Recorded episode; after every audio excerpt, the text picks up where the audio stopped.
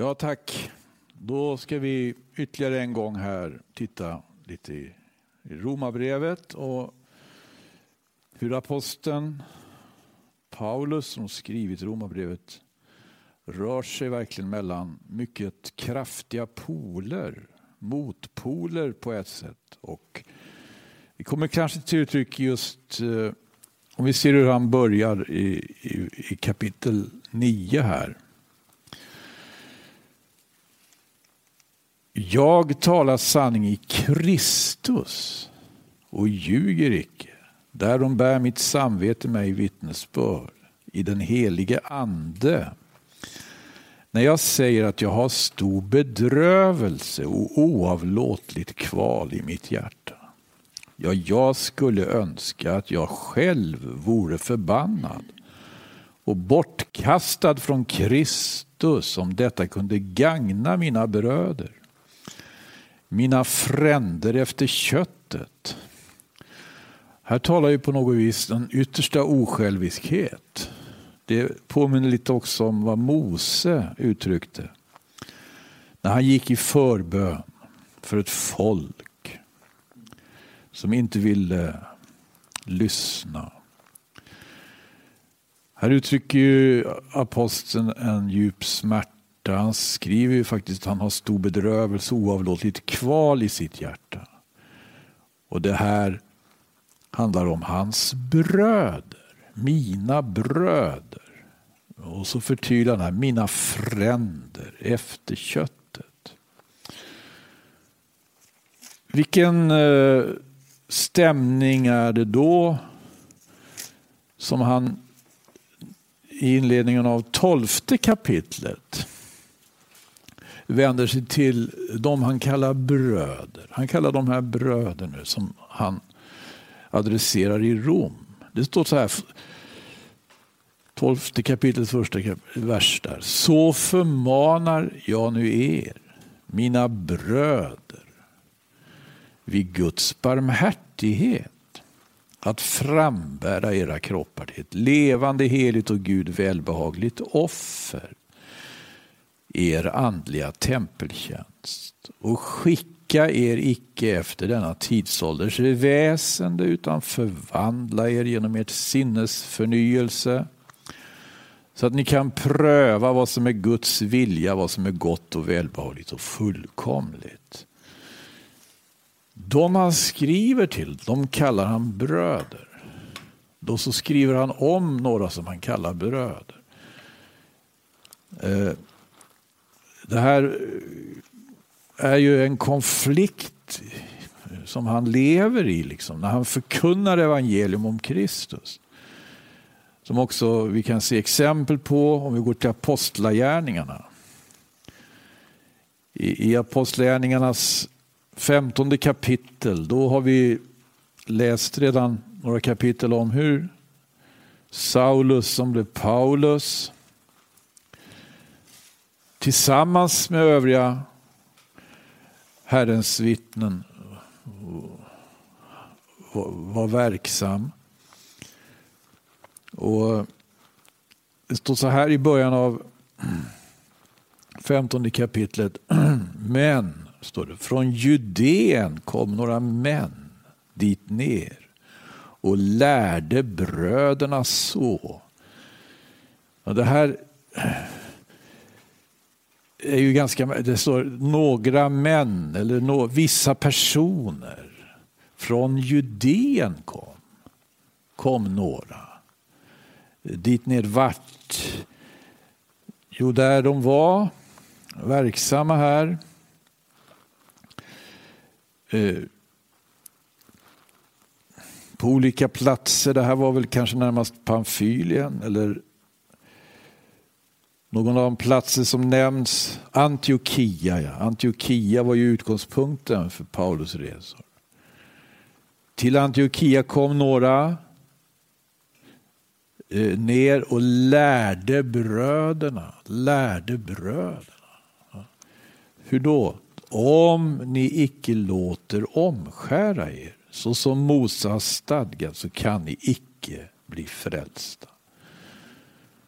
Då uppstod söndring. Paulus och Barnabas kom i ett ganska skarpt ordskifte med dem.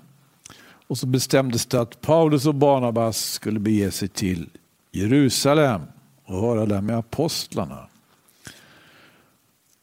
Och, och då är det här apostlamötet i Jerusalem, så avgörs ju en fråga, en väldigt allvarlig fråga som liksom är central i Romarbrevet, inte bara i Romarbrevet, även i Galaterbrevet och andra brev. Romarbrevet, det skrivs ju liksom just med, med väldig betoning på läran. Ja, det, det finns ett varningsord i slutet här. Om vi går till sextonde kapitlet i Romarbrevet, då skriver han igen då till bröderna i Rom, men jag förmanar er mina bröder i sjuttonde versen att ha akt på dem som vållar tvedräkt och kan bli er till fall, i strid med den lära som ni har inhämtat, drager ifrån.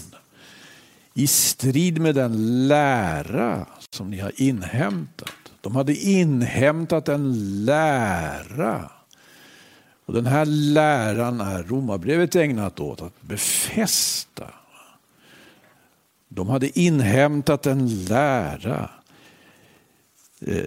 Det, det, är det någonting som appellerar till oss det här? En lära. Ja, men det är en lära. Läran som vi möter här i aposteln, i aposteln Paulus och de övriga apostlarnas undervisning.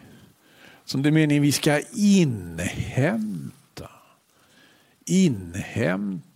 Inte stöta ifrån oss, utan inne. Vi har redan sett här, kapitel efter kapitel, hur han framställer denna lära. Men i apostlagärningarna så står det, från Judén kom några och lärde bröderna, alltså lärde. Då ville man de skulle inhämta en lära. De skulle inhämta, var inte det bra då? Att de skulle, det var ju en lära som, som det handlade om, men det var inte den här läran. Vad sa de för någonting? Om ni icke låter omskära er, så som Moses stadgar, så kan ni icke bli frälsta. De som kom från Judén med det här, så att säga, de, var ju, de hade ju någonting väldigt, egentligen genom traditionen, väldigt befäst. Det var ju ett, det var ett lärosystem, ja, verkligen, som hade riktigt blivit eh, stadigt i det judiska folkets, ska vi säga, eh, hela tillvaro. Men nu hade det hänt någonting. Gud hade gjort något. Och i, i, i det här kapitlet femton i apostlagärningarna, det står att de diskuterar väldigt länge. För det första så kom ju Paulus och Barnabas fram till till till apostlarna och till församlingen i Jerusalem. Det står om det i fjärde versen igen i apostlagärningarna femton. När det sedan kom fram till Jerusalem mottogs det av församlingen och av apostlarna och de äldste och omtalade hur stora ting Gud hade gjort med dem. Men några ifrån fariseernas parti, vilka hade kommit till tro, stod upp och sa att man borde omskära dem och bjuda dem att hålla Mose lag. Då trädde apostlarna och de äldste tillsammans för att överlägga om denna sak. Har vi någon erfarenhet av Guds verk? Har vi någon, det här liksom är ju en situation som kanske inte vi är obekanta med. Någon kommer och berättar någonting. Någon har varit med om någonting. Och det här blir, och det har med det har med evangelium att göra. Det har med med, med tron på Kristus att göra. Och då blir alla glada, men så ställer sig några upp och, och, och har några invändningar. Det, det står att det var fariseerna. Några ifrån fariseernas parti. Vilka hade kommit till tro. De hade kommit till tro, de här fariseerna. Fariseerna var ju de stora motståndarna som Jesus fick, fick, fick, fick vad heter det, tampas med. Det blev inte så mycket fariseer efter, eh, efter Jesus. Men här, här, här dyker de upp då. Och det här var ju ett tillfälle för, det borde vara ett tillfälle för Paulus. Men Paulus låg väldigt lågt här. Han hade ju själv varit farisé. Han hade själv kommit till tro på Jesus. Han hade kunnat, de hade kommit till tro på Jesus. Men de hade alltså, de satt kvar i någonting. Va? Då trädde apostlarna och de äldste tillsammans för att överlägga om denna sak. Och sedan man länge hade förhandlat där stod Petrus upp och sa till dem. Ska vi läsa vad Petrus hade att säga där? Mina bröder, ni vet själva att Gud för lång tid sedan bland er utvalde mig att vara den genom vilkens mun hedningarna skulle få höra evangelium och komma till tro. Och Gud som känner allas hjärtan gav dem sitt vittnesbörd därigenom att han lät dem lika väl som oss undfå den heliga ande. Och han gjorde ingen åtskillnad mellan oss och dem i det att han genom tron renade deras hjärtan. Varför frestar ni då nu Gud genom att på lärjungarnas hals vilja lägga ett ok som varken våra fäder eller vi har förmått bära? Vi tror ju fast med att det är genom Herren Jesu nåd som vi blir frälsta vid lika väl som det. Det här var vad han hade att säga då. Mot det som, som, som fariséerna hade kommit med. Det var Simon Petrus. Han hade ju vandrat med Jesus. Han tog liksom, han hämtade sitt argument då mot fariséerna ifrån sin erfarenhet. Han tog exempel från sin erfarenhet. Ja. Och vi, vi ser, då teg hela menigheten och man hörde på, då hörde man på Barnabas och Paulus och förtällde om hur stora tecken och under Gud genom dem hade gjort bland hedningarna. När de hade slutat att tala så tog Jakob till orda och sa: Mina bröder, hör mig. Simeon har förtäljt hur Gud först så skickade att han bland hedningarna fick ett folk som kunde kallas efter hans namn. Därmed stämmer och överens vad profeterna har talat, ty så är skrivet. Därefter ska jag komma tillbaka och återbygga upp Davids förfallna hydda. Ja, dess ruiner ska jag bygga upp och så upprätta den igen för att och övriga människor ska söka Herren. Alla hedningar som har uppkallats efter mitt namn.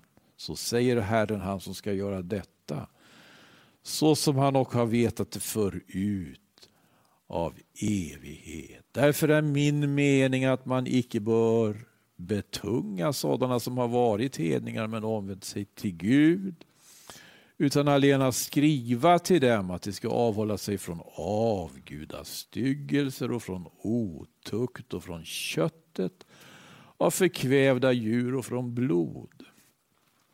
Ty Mose har av ålder sina förkunnare i alla städer då han ju var sabbat föreläses i synagogorna.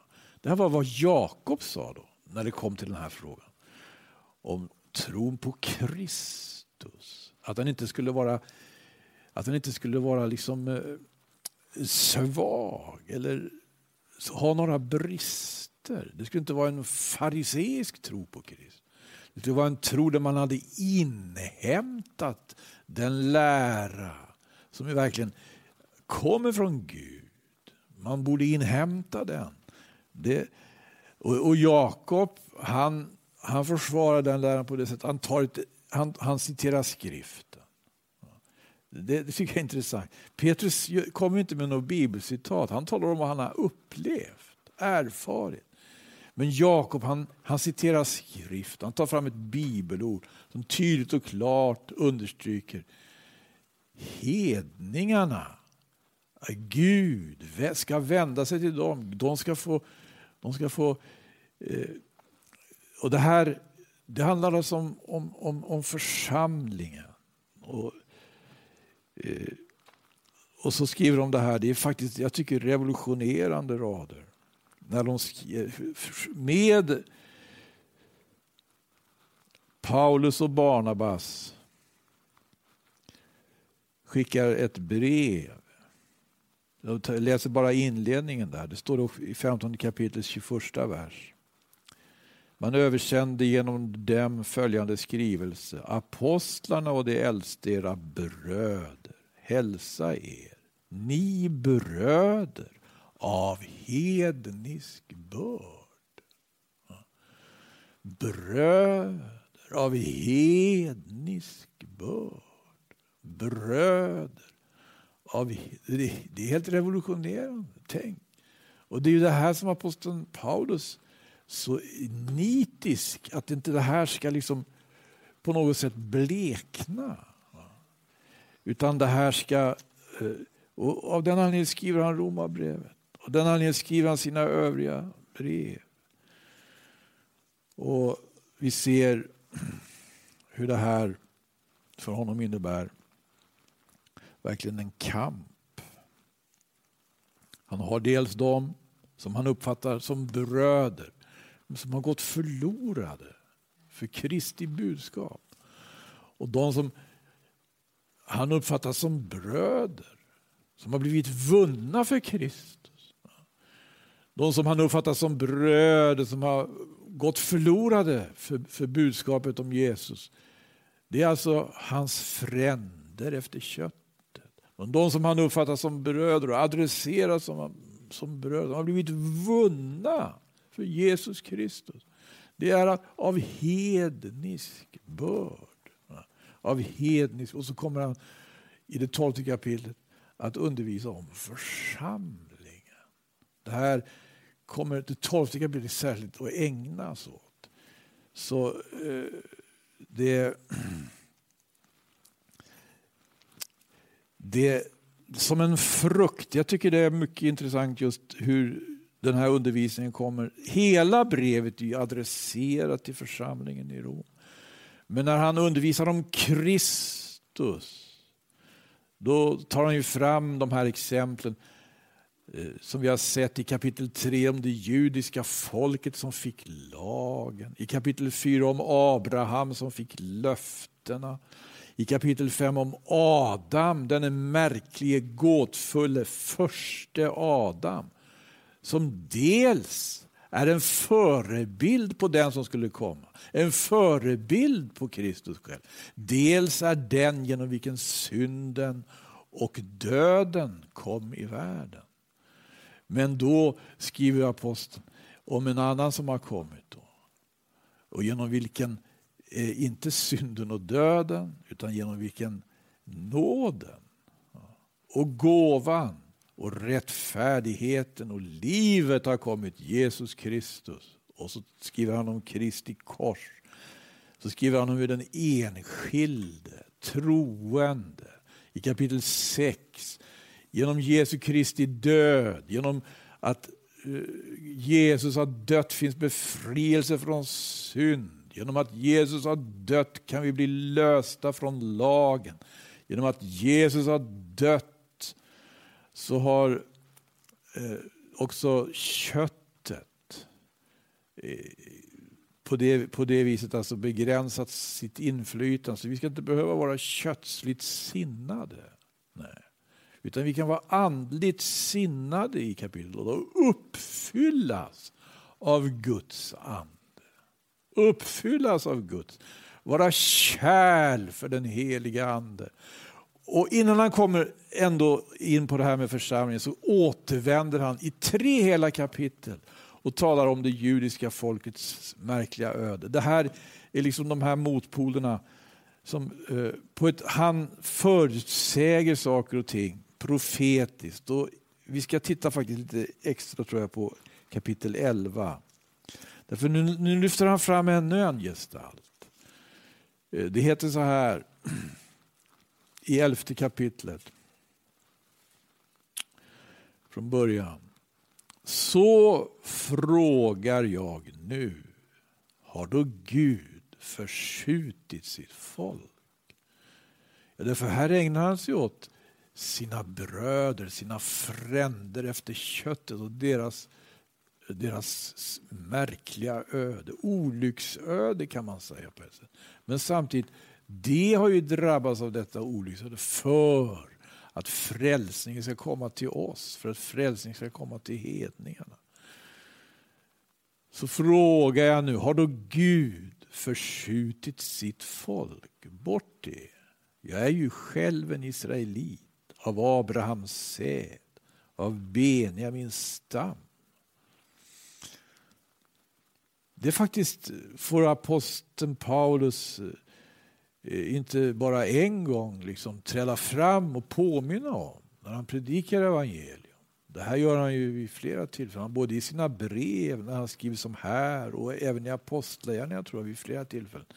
Jag är en judisk man, uppfostrad efter fädernas lag i all dess sträng. Jag har suttit vid Gamaliels fötter. Jag är ju själv en israelit av Abrahams säd, av Benjamins stam. Och Gud har icke förskjutit sitt folk, som redan förut hade blivit känt av honom.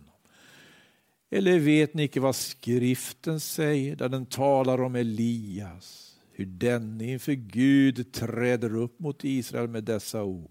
Herre, det har dräpt dina profeter och rivit ned dina altaren. Jag alena är kvar, och det står efter mitt liv. Och vad får han då för svar av Gud? Jag har låtit bli kvar åt mig sjutusen män som icke har böjt knä för bad. Likaså finns och i den tid som nu är en kvarleva i kraft av en utgång. Så han skriver om den här kvarlevan. Det var ju en kvarleva, det var ju en rest av det judiska folket som utgjorde den första kristna församlingen. Men som nu redan är väldigt aktiva, väldigt aktiva att eh, vinna hedningar, hedningar från de, från de fyra väderstrecken. Och att han lyfter fram Elias på det här sättet, jag, jag tycker det är märkligt att Elias kommer med här, därför att i det tolfte kapitlet, eh, vi ska faktiskt... Eh, ta med ytterligare något här ur det.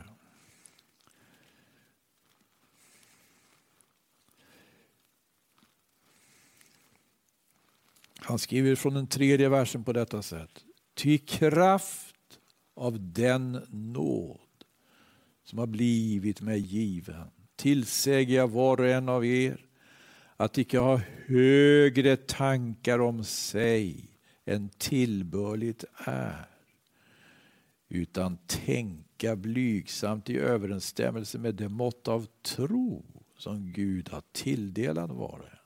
Ty så som vi i en och samma kropp har många lemmar, men alla lemmarna icke har samma förrättning.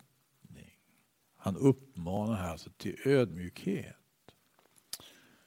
och undervisar om församlingen och presenterar en andlig syn på församlingen. Hur man bör se församlingen som en kropp. Och verkligen kan man säga, då blir ju Elia, kan man tycka, lite malplacerad. Elia var, var väl inte den som liksom eh, på något vis eh, vi vet vad vem Elia var. Elia, det står i, i, i andra konungaboken hur han fullgjorde sitt, upp, si, sitt uppdrag som profet. Hur han skildes från de övriga profeterna och från Elisa som blev hans,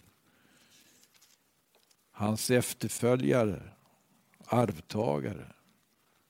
Och när Elias skiljs från Elisa så står det att Elisa ropar: min fader, min fader, du som för Israel är både vagnar och ryttare.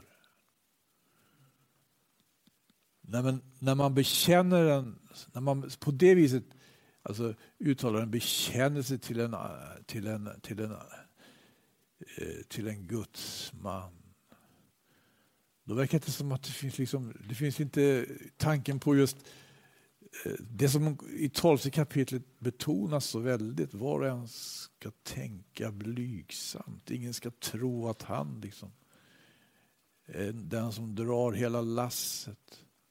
Det har ju trots allt förekommit, va? Att eh,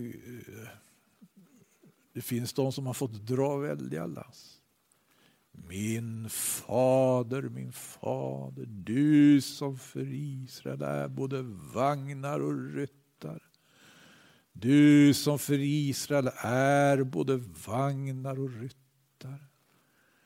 En, en sådan resurs, en individ som utgör en sådan resurs. Nej, men i tolfte kapitlet, ingen ska tänka så. Vi är, vi är, vi är lemmar i en kropp.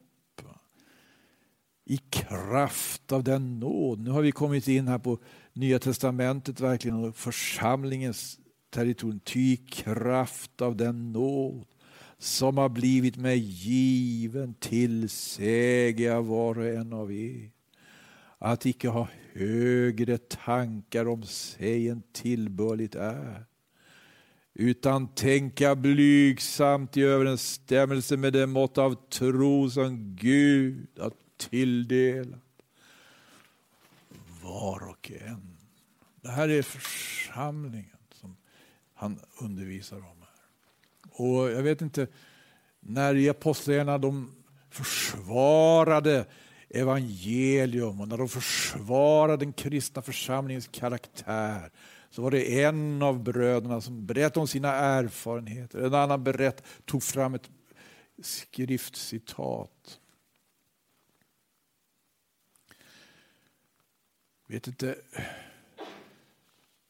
det är så märkligt att läsa om det här, om församling. Och hur han vänder sig till bröderna.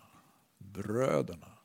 Först så skriver han om bröderna som vållar sån stor sorg, sån smärta. De vill inte höra. Sen skriver han till bröderna som vållar som, som, som orsakar sån glädje. De har tagit emot, inhämtat. Börjat innan meningen de ska inhämta till fullo. Läran om Kristus. Växa upp till Kristi fullhet. Åldersmått. Det, det är också bröder. Det är framförallt nu de han, han, han vänder sig till. Och...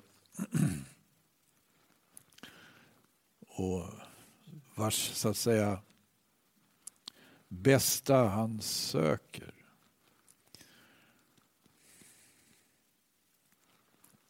Jag undrar om aposteln Paulus skulle komma idag och se hur situationen var. Dels med det judiska folket, det finns ju fortfarande, dels med den kristna församlingen som egentligen är väldigt representerad av. Det finns ju så många kristna så det inte är klokt.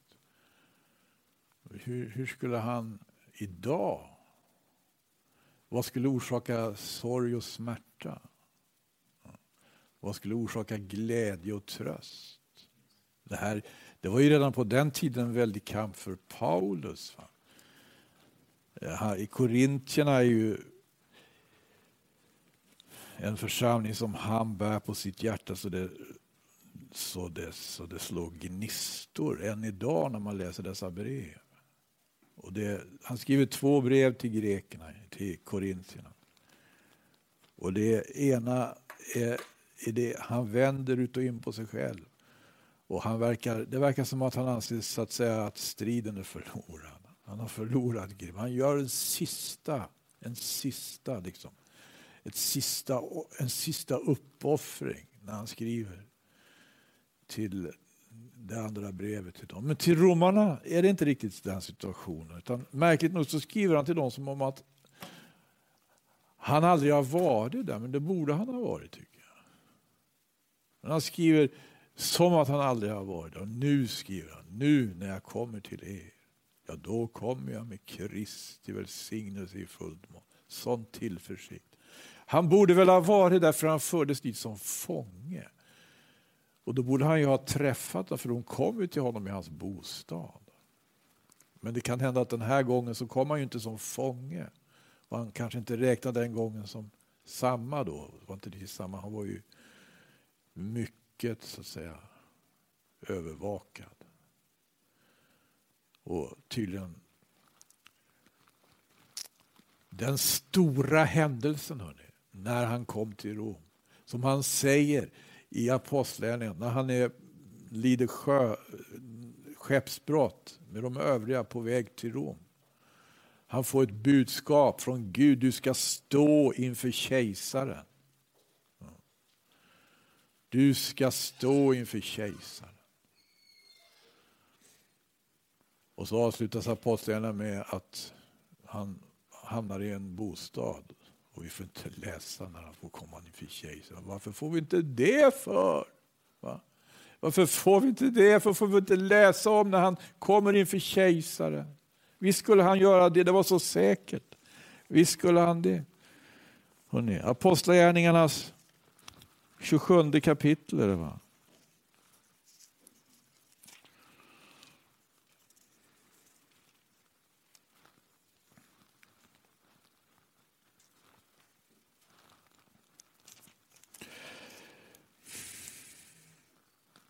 Då de håller på att lida skeppsbrott. Men Paulus gör en, får, får se en syn. Och han, upp, han, han styrker besättningen och alla på den här båten. Och han säger så här i, i tjugoandra versen, aposteln tjugosju. Men nu uppmanar jag er att vara vid gott mod. Ty ingen av er ska förlora sitt liv. Allenast skeppet ska gå förlorat.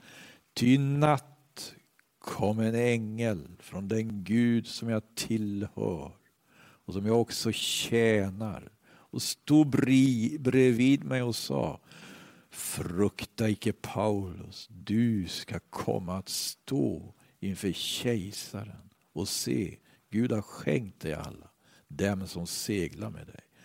Var därför vid gott mod, ni män, ty jag har den förtröstan till Gud att så ska ske som jag sagt. Du ska komma och stå inför kejsaren, fick han veta. Du ska komma och stå inför kejsaren. Och Lukas, som har skrivit apostlagärningarna, avslutar innan vi får läsa någonting om det. Varför det? Det ska inte vara intressant att läsa det. Nej, men det är ingenting. Denna världens mäkt är ingenting inför Gud. De här romarna, de här kristna som han skriver till romarna, det är allting. De har tagit emot Kristus i sina hjärtan och blivit den kristna, tidiga kristna församlingen i Rom. Där han, så att säga, delar en andlig syn på vad, vilka de är. Ni, ni, ni är en kropp. Lämmar varandra till tjänst. Nästan exakt samma ordlag som i första Korinthierbrevets tolfte kapitel. Men ändå lite annorlunda. Gode Gud, kanske någon ska tacka Gud innan vi läser något ytterligare.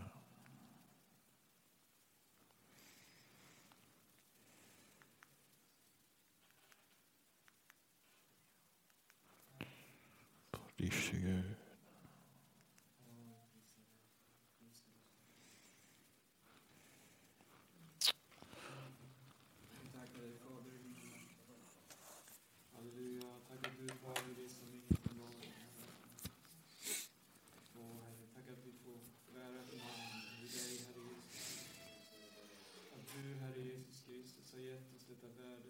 Amen. Prisad vare du.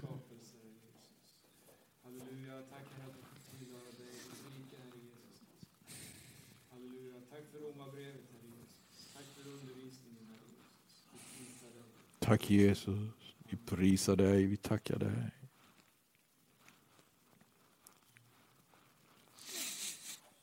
Det gäller alltså för de kristna i Rom att förstå sin plats i församlingen som en plats, som en lem, var och en, i kroppen. En där Kristus i huvudet. Varför förmanar han med sån tyngd för? I kraft av den då. Jo, han har ju ägnat sig genom hela brevet åt Kristus, den korsfäste. Han som Gud har uppväckt från de döda. Han som är på faderns högra sida i höjd. Han är huvudet. Utan honom existerar ingen församling. Finns ingen församling.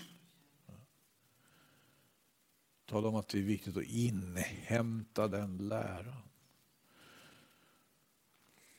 Och vill man lära något annat, då måste vi vara vaksamma.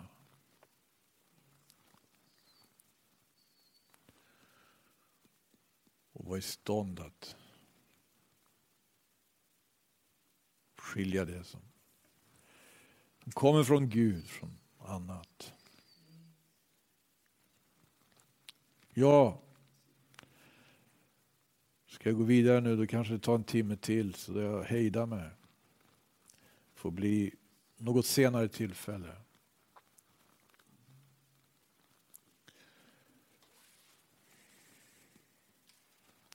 Jag tror jag tackar för den här gången. Gud välsigne var och en. Jesu namn.